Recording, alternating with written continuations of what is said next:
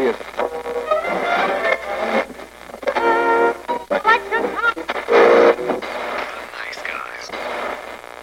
Всем привет, с вами подкаст «Славные парни». А, Сегодня у меня есть специальный гость, Владимир. Привет. У Вовы очень хорошие мысли касательно многих фильмов, которые мы будем обсуждать в этом сезоне. Вам придется меня слушать. И начнем мы с замечательного фильма, который произвел фурор. Триумфатор Оскара 2018, попрошу. Четыре статуэтки, которые фильм с собой унес. Признание Гильермо Дель Торо. 12 номинаций. Фильм «Форма воды». Приготовьтесь, будет весело. Сюжет фильма «Форма воды» развивается в 1962 году, в разгар, когда была холодная война. Американцы не любят русских, русские не любят американцев. Все это вы увидите в фильме. Но фильм не о том. Ой, фильм стоит э, обозначить тот момент, что фильм начинается как сказка. То есть закадровый голос, все это излагается в характерной сказочной манере, и он, собственно, говорит нам, что вы хотите услышать сказку о принце и принцессе, и вот тут и главная подлость и кроется, то, что ты не ждешь, что это будет действительно сказка, а это так. Фильм, недолго думая, знакомит нас с героиней Элайзой, немой работницей режимного объекта, уборщицей, у которой из друзей только м, Сосед-художник, престарелый художник. Мы потом узнаем о его пристрастиях. Не, не спойлери. Престарелый художник, подрабатывающий фрилансом. Хорошо.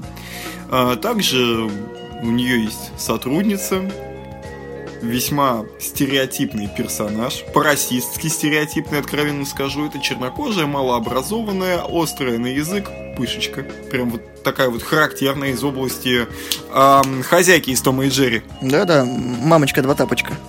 Вот э, что-то вроде этого которая очень много болтает, а Элайза, в принципе, с этого не обламывается, да и она тоже, наверное, потому что ее не перебивают. Причем Зельда, это подруга Элайзы, она общается с э, ней, потому что понимает язык жестов, на котором изъясняется Элайза. И да, в целом мы видим, как э, Элайза, работающая в лаборатории, как мы понимаем, в Балтиморе, им неожиданно привозят секретный груз. Это человек-амфибия, полугуманоид, полусущество. Ихтиандр, антропоморфный. Ну, фактически, да, антропоморфный ихтиандр, который ближе знаком, собственно, русскому зрителю. У американцев, по-моему, особо не было таких. Был, был, и в основу как раз лег э, фильм, по-моему, «Чудовище Черной лагуны», если не ошибаюсь. Ну, там от него Это старый фильм ужасов. черно-белый. Классический фильм ужасов Universal. И, собственно, это существо поймали и привезли на изучение в Балтимор. Мы потом понимаем, зачем это все сделано, потому что американцы хотят обогнать русских, потому что, напоминаю, разгар холодной войны, как в фильме говорят о том, что русские запустили собаку в космос, потом запустили человека в космос, и теперь нужно научиться дышать в космосе. Для этого мы будем препарировать их теандры. Замечательная мысль, Гильермо Дель Торо молодец, опять. Вот, вот. И, собственно, Элайза влюбляется в Ихтиандра. И вот на этом крутится весь сюжет фильма. Фактически, да, мы видим развивающиеся отношения между красавицей и чудовищем. Я не знаю, кто из них двоих красавица, а кто чудовище, сами выбирайте. На самом деле автор не оставляет нам выбора. Он эм, в самом начале фильма нам показывает, кто в этом фильме чудовище, кто в этом фильме, прямо скажем, тварь. Именно так, тварь. Он просто с самого начала не оставляет нам никакого выбора, потому что нам ярко демонстрирует, что тварь в этом фильме это белый мужчина 60-х годов, консерватор, очевидно расист, По имени Ричард Стрикленд. Кто помнит трилогию «Назад в будущее», там был почти клан Стриклендов, которые тоже были достаточно падки на всякие такие уничижительные штуки. Ну, в фильме это объяснялось. Здесь тоже объясняется, почему Стрикленд такой. Ко всему прочему, Стрикланд сыгран э, хорошо сыгран, стоит отметить, хорошо сыгран актером Майклом Шенноном. Фанатом подпольной империи он будет знаком по роли агента ФБР, э, чья сюжетная арка проходит через весь сериал. С первого по последний сезон, который успел побывать в разных шкурах, начиная от э, агента ФБР, заканчивая беглым преступником и вполне себе полноправным гангстером. Ну, а любителям комиксов будет знаком по роли генерала Зода в «Человеке из стали». Да-да-да, вот этот мужик, собственно, сыграл Зода, который потом еще был в «Бэтмене против Супермена» немножко земляного цвета. То есть это профессиональный голливудский негодяй, можно сказать так. Да, это почти двухметровая шпала, которая тебя всем своим видом будет пугать. У него метр девяносто три. Да, кажется, у него в принципе не бывает счастливого выражения лица. Когда оно бывает, ты понимаешь, что тебе нужно скрываться, потому что это счастливое выражение э, лица Майкла Шеннона не, не сулит тебе совершенно ничего хорошего. И вот, собственно, этот э, самый правительственный человек... Начинает всех строить. Да, начинает всех строить. В общем, раз уж мы начали говорить о актерах, то, наверное, лучше рассказать про Элайзу Эспосита, роль которой исполнила Салли Хокинс. Кстати, Эспосита говорящая фамилия. Об этом говорится в фильме напрямую. Да-да-да. Она знакома зрителю по второй части «Приключения Паддингтона». Что значит по второй и по первой, кстати? Ну, свежая все-таки вторая часть Паддингтона. Согласен. Еще она в «Годзилле» снималась. Кто помнит, да, там есть ее персонаж, она Вивьен Грехом играла. Я думаю, что Годзиллу все-таки смотрело меньше людей, чем Паддингтона, во всяком случае. 41-летняя британская актриса сыграла а, я даже не могу назвать это однозначно хорошо или однозначно плохо. Потому что в первой же сцене мы видим... Я, я, я не был к такому готов. Вот серьезно, когда она пошла готовить на кухню и поставила яичный таймер, я всего чего угодно мог ожидать, но не то, что я увидел. И это, это повторяется. Серьезно? Зачем Дель Торо это написал? Чтобы продемонстрировать ее одиночество. Да, она, она очень одинокая женщина, которая влюбляется в Ихтиандра. Потом это несколько раз обыгрывается и высмеивается. Как сказал Владимир, э, там был художник-фрилансер. Это ее лучший друг, в принципе, ну, после чернокожей. И сосед, за которым она периодически ухаживает. Это Гайлз, опять же, говорящая имя, которого сыграл Ричард Дженкинс. Кстати говоря, он рассказчик в этом фильме, да. Вот с Дженкинсом все намного лучше, потому что... Потому что как же, а как же Морган Фриман? Как же Морган Фриман, золотой закадровый Во-первых, голос? он сыграл в знаменитом фильме «Волк», в котором сыграла Мишель Пфайфер и э, Джек Николсон. Ну, мало кто об этом помнит. Еще из свежих он играл э, сенатора Уиллиса в «Конге острова черепа». И кто помнит, был такой фильм «Костяной томагавк». Он там тоже сыграл. В Джеки Ричере он играл в первой части. Он Родину сыграл. Это прокурор, который в конце фильма делает такое страшное-страшное выражение лица, когда его дочка Хелен Родин такая... Я была права. Ладно, ты была права. Опять же, я отступил. В целом, мне очень понравилось, как Дженкинс отыгрывает, потому что у него отличная роль. Отлично, он, он прекрасно справляется со своей ролью. Можно еще отметить Октавию Спенсер, которая сыграла Зельду. Зельду Фуллер. На самом деле, она, да, как сказал Вова, стереотипная чернокожая женщина, которая ругается на своего мужа, который лентяй, скупердяй и вообще отвратительный человек. На самом деле, когда я смотрел фильм, я думал, что его не существует. Я бы не сказал, что прям отвратительный. Он скорее просто такой чернокожий тюфяк, скажем так. И это никак не связано с цветом кожи, просто такой тип э, мужчины, и все. На самом интересном месте я расскажу про Дага Джонса. Даг Джонс это тот мужик, который играет во всех фильмах Гильермо Дель Торо странных существ. Серьезно, в каждом фильме Дель Торо есть роль для Дага Джонса. Он играл и в «Багровом пике», он играл и в э, «Хеллбое», и здесь. Вот мы, мы уже до эфира смеялись, то, что форма воды это приквел к Хеллбою. Вот просто, серьезно. На самом деле, да, потому что их театр прямо такие перекликается с одним из персонажей Хеллбоя, который, кстати, не способен дышать. Эйп Сапиен. Здесь он амфибиан мэн, но Эйп Сапиен, в принципе, аналогично. Um, и э, нельзя не сказать также о Майкле Сталберге, который играет одного из ученых комплекса, и по совместительству это... Ну, это будет, конечно, небольшой спойлер, но это, по-моему, самый адекватный персонаж... Э, Еврей. Что очевидно. И, естественно, это русский еврей. Ну, опять же, кстати, стоит отметить, что Столберг будет знаком фанатам подпольной империи. Фарго, сериал Фарго, он там тоже играет. И еще он э, также промелькнул в «Семи психопатах» в самом начале, вместе с Майклом Питом, кстати. Еще, кто помнит, он играл в... Э, «Люди в черном 3». Да, и Стиви Джобсе. Ну, то есть, это совершенно замечательный, приятный наружности еврейский человек. Да. Замечательный во всех отношениях. И его персонаж — это один из немногих, кто в этом э, огромном комплексе ученых, кто ведет себя реально как ученый. Но я думаю, к этому мы перейдем э, подробнее немного позже. В принципе, по актерам у нас, наверное, все. Честно поговорим про то, что нам в фильме запомнилось больше всего. Это стереотипный набор героев просто. Я не могу об этом не сказать, но, наверное, Вова начнет, а я потом продолжу. Давай. Итак, дамы и господа, думаю, вы знакомы с системой Dungeons and Dragons, когда герои спускаются в подземелье и так далее. Там должен быть бар, паладин, мах и так далее. Ну, в общем, у нас тоже есть такая небольшая компашка, как просто вот в лучших э, традициях сказок, в лучших традициях фэнтези. У нас здесь Героями выступают угнетенные. Наверное, все возможные слои угнетенных Дель Торо смог вместить на положительную сторону. Это у нас эм, чернокожие. Секундочку мексиканцы, чернокожие, русские, евреи, гомосексуалисты, белые расисты и...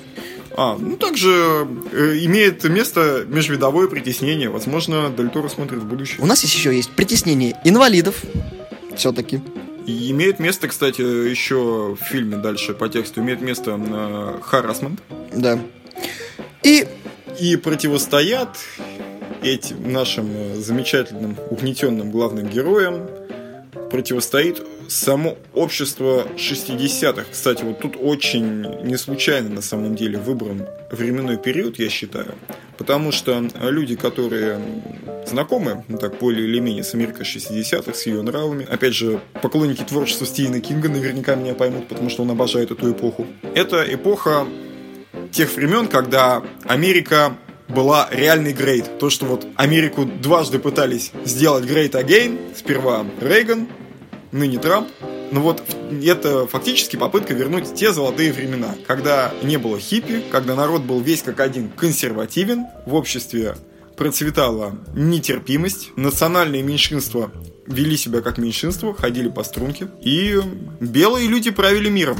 Ну, миром Америки. В данном случае белый мужчина американец 60-х годов, особенно на правительственной службе, это просто олицетворение угнетателя. Просто вот какое только можно себе представить.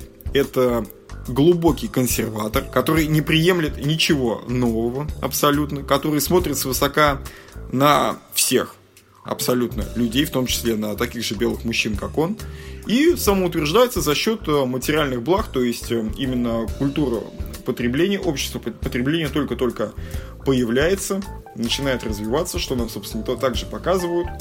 Ну, думаю, вы все помните эти прекрасные огромные кадиллаки 60-х. Если вы успешный мужчина, вы должны водить кадиллак. Да, огромный, блестящий, хромированный красавец. Вы обязаны себе такой получить. И тогда вы просто становитесь на полголовы выше, чем все остальные. Ну, если, конечно, у вас нет генерала, который вас тоже угнетает. Мое начальство дрюкает меня, я дрюкаю тебя, порочный круг. Ну, все мы помним эту формулу. Та социальная напряженность, которая была в те времена, показана в фильме. Так вот, я забыл кое-что еще упомянуть, что в фильме проскальзывает маркетинг. Те самые пироги. Итальянские пироги, продаваемые канадцами в Америке. Франчайз. Понятие франчайза в принципе. Да, которая поясняется непосредственно одному из главных героев, как раз... Э, Художнику. Да. И, понимаете, проблема в чем? Ты не сочувствуешь главным героям, ты не сочувствуешь Амфибиан Мэну э, и этой немой уборщице, потому что в какой-то момент ты понимаешь, что Дель Торо почему-то их убирает в сторону, потому что я больше сочувствовал героине Зельды, потому что она попала в непростую ситуацию. Фактически она нарушила закон ради своих друзей. Но ты видишь, что она потом от этого... Она очень сильно переживает, но потом идет до конца. Ты сочувствуешь этому художнику, который ввиду своего собственного возраста понимает, что он остался один, у, нее есть, у него есть немая соседка, ее других друзей у него нет. И вот и он очень жалеет об своих утраченных юных годах. И он э, часто об этом упоминает. Что хотел бы стать моложе, хотел стать красивее. У него куча кошек дома, которых он любит, потому что понимает, что его подруга скоро от него уйдет. Ты запереживаешь русскому шпиону, который попался между двух огней, задание которого фактически находится под угрозой срыва, потому что американцы закручивают гайки, и ему нужно что-то быстро делать. И более того, даже, собственно, его русские коллеги, скажем так, его русские связные, да, комрад, товарищи, о них нужно будет в дальнейшем упомянуть, я бы сказал, просто необходимо. В фильме, кстати, есть русская речь, что удивительно. Русские, которые... Которые тоже э, хотят поскорее свернуть, поскорее свернуть его, его миссию, они тоже видят угрозу в э, замечательном э, их теандре антропоморфном. И, в принципе, как это не забавно, но и американские спецслужбы, и русские спецслужбы приходят к одному и тому же выводу. И хотят одного и того же, а именно... Тварь надо уничтожить, потому Именно что так. больше делать с ней нечего. Именно так, что опять же указывает нам на узколобость общества того времени, которое противопоставляется. Ученые мужи ни с одной научной степенью не способны догадаться до того, что к Ихтиандру можно попытаться найти контакт. Он один. Он антропоморфен, черт побери, он похож на человека, и догадаться, как ты с ним общаться, установить контакт Зачем его можно бить? смогла только э, Немая. немая уборщица, которая, ну, конечно, не глупая, возможно, даже имеет какое-то образование, но при этом целый комплекс ученых, целый комплекс. Ладно, я понимаю, что персонаж Сталберга, он делал какие-то заметки, но не передавал их в силу своей, как бы, основной работы, скажем так. Ну, там показано, что он именно о чем говорил. Там был блокнотик, в котором все это было расписано. Но серьезно, Только он замечает, что есть, есть что-то между этими персонажами, между Элайзой и э, нашим человеком-рыбой. Серьезно, человек-рыба находится под наблюдением камер. Чтобы к нему попасть, нужно пройти определенные секретные барьеры. И когда его привозят, он показывает агрессивность. Что делает с агрессивным животным? Правильно, пытается усмирить и дрессировать, по факту. С любым животным ты, так, ты пытаешься его подчинить своей воле, потому что ты человек, ты должен доминировать, ты homo sapiens, ты выше э, по степени развития. А э- этот момент почему-то в фильме пропускается. То есть они что-то изучают, Они пытались его задоминировать. Они пытались его задоминировать, задрессировать, да, но... Потом это все кончилось членовредительством, к сожалению, или к радости. Ну, ладно, это отдельно. Да, второстепенные персонажи двигают фильм. Вы вообще где-нибудь это видели? На мой взгляд, Дель Торо стал вот просто вот сливаться. После «Багрового пика» я понял, что маленький бюджет, сцены, снятые в одних и тех же помещениях, просто это его. Потому что зачем переплачивать за дорогие декорации, когда можно взять лабораторию, кусок города и четыре стены? Фактически это вот все снято в павильоне. Потому что других мест мы просто не видим. Или видим очень маленьким промежутком времени и всегда в ночное время суток. Ну, там достаточно приятные кадры расцвета, когда героиня возвращается на утреннем автобусе. Да, операторская работа заслуживает отдельного внимания, я не спорю, очень хорошая, она за него Оскар. Что, что уж там темнить-то? А, Плюсы в фильме есть. Операторская работа, например. Худо-бедно сценарий. Хотя с этим тоже были войны, потому что Дель Торо объявили в плагиате. Да, история мало того, что похожа немножко на историю Ихтиандра, там была другая ситуация, которая на фильме все никак не отразилась. Он получил свои статуэтки Оскара. Но Дэвид Зиндл, американский писатель, сказал, что Дель Торо негодяй, и он скопировал сюжет пьесы, написанной своим отцом Полом Зинделом, а, Let me hear to whisper. Позвольте мне услышать ваш шепот которую ее отец написал еще в 70-х годах. Собственно, потом по ней был снят фильм. Фильм рассказывает про то, что, внимание, уборщица подружилась с дельфином, которого тоже подвергали опытам. Но уборщица не была немой, она была говорящей, как бы смешно не звучало. Дельфин не мог ей ответить, собственно, как и наш Ихтиандр. И, в принципе, да, сюжет очень сильно повторяется, но я перестал за этим наблюдать, потому что фильм собрал свои статуэтки, и, видимо, Зиндон пытался, так сказать, нагадить в карман Дель Торо, потому что, слушай, чувак, ну как бы это не очень хорошо, когда ты воруешь чужие идеи. Хотя, по-моему, не на то дерево лаяли. М, На самом деле, да, потому что, как сам Гильермо Дель Торо, ну, опять же, насколько я знаю, в этом фильме он э, осуществил свою давнюю мечту, скажем так. То есть, э, как он говорил, на него произвело впечатление как раз чудовище Черной Лагуны. И ну, я не смотрел оригинальный фильм, но, насколько мне известно, по сюжету чудовище похищает э, женщину, одну из героинь фильма. И Дель Торо э, задавался вопросом, может, у них реально могло что-то получиться. Да, поэтому изначально Дель Торо хотел снять фильм в черно-белом формате, потому что начинал он съемки в 2011 году и, собственно, за свой счет. И, как вы все знаете, черно-белая пленка стоит дешевле, чем цветная, и колоризация это очень дорогой процесс, потому что работа со светом, все прочее, это лишние траты. Но потом 19 миллионов откуда-то свалились, все-таки бюджет, как я уже ранее сказал, есть, и создатели сказали то, что нет, братиш, снимай в цвете. И он такой, окей. Фильм снят очень за короткие сроки, за 12 недель всего, это очень большой показатель в целом. Я все-таки хочу, пока не забыл, обмолвиться о ложках дегтя. о русских том числе. Ну да, если уж говорить о дегте, то начнем, пожалуй, а, с русских. Это самые, наверное, гениальные, не побоюсь этого слова, русские шпионы в а, американском кинематографе, которые забивают встречу все, все время в одном и том же месте. Не помню, по-моему, они даже особо не заморачиваются с тем, чтобы как-то сменить пароль. Пароли у них каждый раз разные. Пароли разные, но при этом они не сменяют основное место встречи. И знаете, где это основное место встречи? Где бы вы думали? Правильно, в ресторане русской кухни. Ничего подозрительного. Совершенно, совершенно, потому что, вы понимаете, надо быть полным идиотом, чтобы, будучи шпионом, забивать э, стрелку в таком месте. Это все равно, что вы будете поджигать факел статуи свободы, сигнализируя, что мы сегодня собираемся. Да, и знаете, судя по всему, эта тактика действительно имеет э, успех, потому что их так и не накрыли спецслужбы. Ребят, холодная война, там, где жучки ставились везде. Ну да, до Вотергейского скандала, кстати, тоже, прошу заметить, еще далековато. То есть с жучками как бы все было отлично. Да, так, тогда были шпионы повсюду, у всех. А, военные держали ухо востро. Неоднократно упоминалось о том, что русские хотят, русские перегонят, русские нам отомстят, русские будут впереди. Не русские, советы, попрошу. В те времена не было русских, были советы. И русские шпионы наслаждаются американской едой, американскими закусочными, американскими пирогами, на которых акцентируется внимание. Да, отличный, да, да. отличный пирог. Чувак, ты приехал в эту страну, что ты что, пирогов ни разу не видел? Здоровенный бугай, который аккуратненько ножом и вилочкой с оттопыренными мизинчиками отрезает маленький кусок.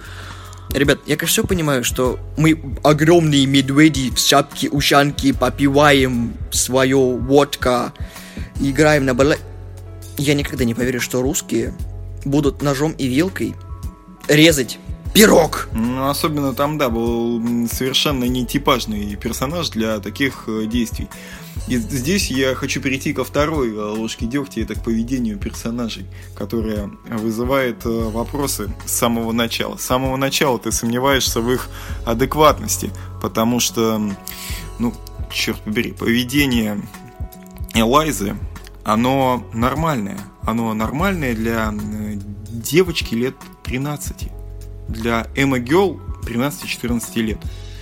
Может даже 9 лет, если это адекватная девочка. Но не для взрослой, социализированной, попрошу это заметить, социализированной э, женщины овер 30. Вообще никак. Местами там просто... Э, есть, посмотрите, этот фильм, он того стоит, но местами есть вероятность, что вы обнаружите свою руку у себя на лице от происходящего. Это первое. А, о шпионах я уже сказал. У кого-то у нас еще было странное поведение, напомню. Ну, про ученых э, комплекса тоже было сказано уже неоднократно. Суперсекретный комплекс вы можете принести все, что вам захочется, потому что... потому что я могу. Элайза стабильно опаздывает на работу, ее стабильно прикрывают, все стабильно возмущаются, ничего не меняется. Она просто она спокойно может послушать разговоры, делая вид, что она протирает поручень. Никто на это не обращает внимания. Она столько себя зарекомендовала прекрасной уборщицей, что... Я не, я не понимаю, у нас разгар холодной войны, у нас проблемы в стране, у нас суперсекретный объект, у нас чудовище антропоморфное, которое под одной крышей ведет себя чудовищно. Тавтология, ну извините. И хоть и фильм позиционирует себя как сказка, там слишком много реальных моментов, которые не типичны для таких вещей. Я тебе скажу больше. Э, фильм позиционирует себя как сказка, да, но он настолько плюет на логику, что это непростительно даже сказка. И есть вот один момент, э, по поводу которого мы с Никитой не сошлись во мнениях. Это главный злодей, главный антагонист в исполнении э, Шеннона, того самого злостного генерала Зода. Да, мои главные претензии заключались именно в нем. В том, что ну, нельзя делать настолько однобокого, настолько мерзкого, настолько лишенного человечности антагониста в 2018 году. Серьезно, я все понимаю, что это сказка. В сказке должен быть э, злой дракон, который там похищает принцессу, либо мешает людям нормально жить. Но, ребят, времена меняются, сказки меняются. Уже не катят настолько однобокие злодеи в наши дни. И они могли бы как-то дать этому персонажу какую-то положительную черту. То есть, э, допустим, вспомните главного злодея в «Аватаре». Там был какой-то совершенно такой вархаммерский э, полковник со шрамами и армейской стрижкой, который, да, был злодеем, который дрался с Джейком Сули, но при этом он был патриотом своей расы патриотом человечества. Я бы не удивился, я бы принял нормально, там вот, что вот э, герой Шеннона, он э, является патриотом Соединенных Штатов, но нет. Мы имеем дело просто с, откровенно говоря, говнюком, которому плевать на свою страну которому плевать на э, все, кроме своего э, статуса, кроме своего домика в пригороде и кроме своего кадиллака. Я могу сказать, почему я не согласился с мнением Вовы, объясню. Потому что изначально Дель Торо, да, он был вдохновлен чудовищем Черной Лагуны и хотел снять ремейк, немножко изменив концепцию. Да, чудовище должно было быть поймано в верховьях Амазонки, но женщиной. Однако потом, по утверждениям самого Дель Торо, он хотел снять фильм, чтобы люди отвлеклись от современных проблем. Поэтому он перенес действие в 60-е. Секундочку. То есть, по мнению Гильермо, сейчас нет притеснения черных, нет проблем с инакомыслием, нет проблемы гомосексуализма, нет проблем с безработицей, нет проблем с притеснениями. У нас все замечательно. У нас сказочка, где каждый второй спит с мутантом. Более того, он счастлив в своих отношениях с мутантом. Да, он счастлив. Он спокойно затапливает квартиру где-нибудь. За это ему ничего не бывает, потому что это любовь. Это прекрасное чувство, которым нужно наполниться и жить. Притом фильм реально показывает проблемы о том, что твою мать, как бы тут ну, проблемы везде. У лучшего друга не клеится с работы, у тебя проблемы на работе, потому что тебя хотят изнасиловать, у твоей подруги проблемы в семье, проблемы везде. Это, это не только реальности, это вот здоровенная бочка с таким вот огромным литражом, который на тебя просто открывается, и вот хлысь, и тебя вот с ног до головы окатывает, и такой, ребята, вообще вы в сказке, потому что, ну, тут мутант в ванне спит, живет, ест, спит, в двусмысленном значении, если что. Наложением рук лечит. Да, является фактически таким вот богом, как это в фильме говорится, о том, что ему поклонялись. Ему поклонялись племена Амазонки как богу. Кстати, герой Шеннона очень пренебрежительно отзывается о племенах Амазонки. Можно сказать, восхищается нефтеперерабатывающими компаниями, которые гонят э, коренное население с их земель. Вопрос в другом. Ребят, я все понимаю, но почему не задуматься над другим? Потому что Дель Торо просто на толерантности сыграл. Он просто вот взял и дал Голливуду тот фильм, который он хотел снять, но с всем тем, чтобы вас зацепило. Потому что никто бы не стал смотреть ремейк «Чудовище Черной Лагуны». Никто. Да, это фильм твоего детства, да. Мы все знаем, как происходит действие с ремейками. Ремейк Дракулы провалился. Ремейк Человека-волка пять или шесть раз снимали. Сейчас эпоха ремейков, которая, ну, не нужна, потому что я могу сказать то, что большинство фильмов, которые сейчас переснимаются, очень быстро людям надоедают. А Дель Торо хотел, чтобы фильм с его страхами, детскими переживаниями, всем тем, что он обычно вкладывается в фильмы, то, что, что в Хеллбэй, что в Лабиринте Фавна, это его вот эти вот а, тараканы, которые он переносит на экран. Девять фильмов об этом вот явственно говорят. И он такой, а сниму-ка я свою мечту, но сделаю так, что она вам обязательно понравится. И он такой вот, карт-бланш. Четыре статуэтки Оскара. Признание режиссера. Фу. Фу таким быть. Но все-таки я думаю, что на перезапуск Черной Лагуны в наши дни, опять же, спонсоры, они бы встретили его с радостью и улюлюканьем, если вспомнить, что Universal пытается создать свою франшизу. Dark Universe, ага. Мумию напомнить? Мумию напомнить. С мумией не выгорело, но как бы там был Доктор Джекил. Доктор Джекил был, но опять же, фильм, фильм про Доктора Джекила может быть и не выйти. Даже может не выйти Мумия, невеста Дракула тоже может не выйти. Скорее всего, не выйдет, но тем не менее, как бы я уверен, что Universal с удовольствием бы поделились э, деньгами на э, ремейк Чудовище Черной Лагуны. Другое дело, что Никита верно сказал, кино Дель Торо следует рассматривать не как мейнстрим, а скорее как авторское кино то, что он снимает о том, что ему интересно и как ему интересно. И знаете, что я могу сказать по поводу вот этого фильма, на самом деле, по поводу формы воды, одну вещь, то, что вы можете даже получить удовольствие от этого фильма. То есть, серьезно. На самом деле, он а, вполне себе а, легко смотрится. Даже если принять во внимание всю ту глупость, которую мы наблюдаем, смотреть его более или менее ненапряжно. Можно даже получить удовольствие. Картинка красивая, атмосферная. Эпоха передана. Хорошая музыка. Местами, правда, странные вокальные номера присутствуют. Но, опять же, выполненные исключительно в духе эпохи. 60-х. Я считаю, что главная проблема этого фильма э, в том, что, ну, во всяком случае для меня, в том, что он стал триумфатором этой церемонии. От триумфатора все-таки я жду э, немного большего, да даже если это типичный оскаровский фильм, как сейчас говорят, не сочатся глупостью настолько, насколько ей сочится форма. Как и во всех своих фильмах, Дель Торо протягивает основную мысль, то, что монстр не тот, кто страшен снаружи, а тот, кто пытается это спрятать. Чувак, ну 9, 9 раз ты это уже говорил, ну хорош уже, а? Ну ты, ну ты достал. Одно и то же. В лабиринте Фавна немцы, в Блейде вампиры, в Хеллбое немцы, Распутин, э, Монстр из Ада, во втором Хеллбе еще. Короче, много примеров. И э, его экстравагантность когда-нибудь с ним сыграет злую шутку, потому что, ну, получил ты Оскар, молодец, все, поставь на полку, рядом с Золотым Глобусом. И не одним. В общем, в заключение могу сказать то, что я этому фильму присуждаю полтора балла с четырех, потому что хорошая атмосфера, хороший саундтрек, худо-бедно понимаемый сценарий с основными мыслями, хорошие актеры. Не спорю, очень хороший каст. Мне понравилось. Каждый практически на своем месте. Сыгранный убедительно. Да, убедительно сыгранный. И это не их вина в том, что персонажи настолько плоские. Ну да, это Дель Торо писал сценарий. Притом писал не один. Если... Нет, ну, Гильермо... Не Роберт Родригес, который сценарий Роберт Родригес, оператор Роберт Родригес. Э, нет, здесь он это писал вместе с э, Ванессой Тейлор. Про Ванессу Тейлор можно сказать, что, что она приложилась к «Игре престолов» в свое время и к сериалу «Шпионка». Тот самый сериал Джей Джей Абрамса.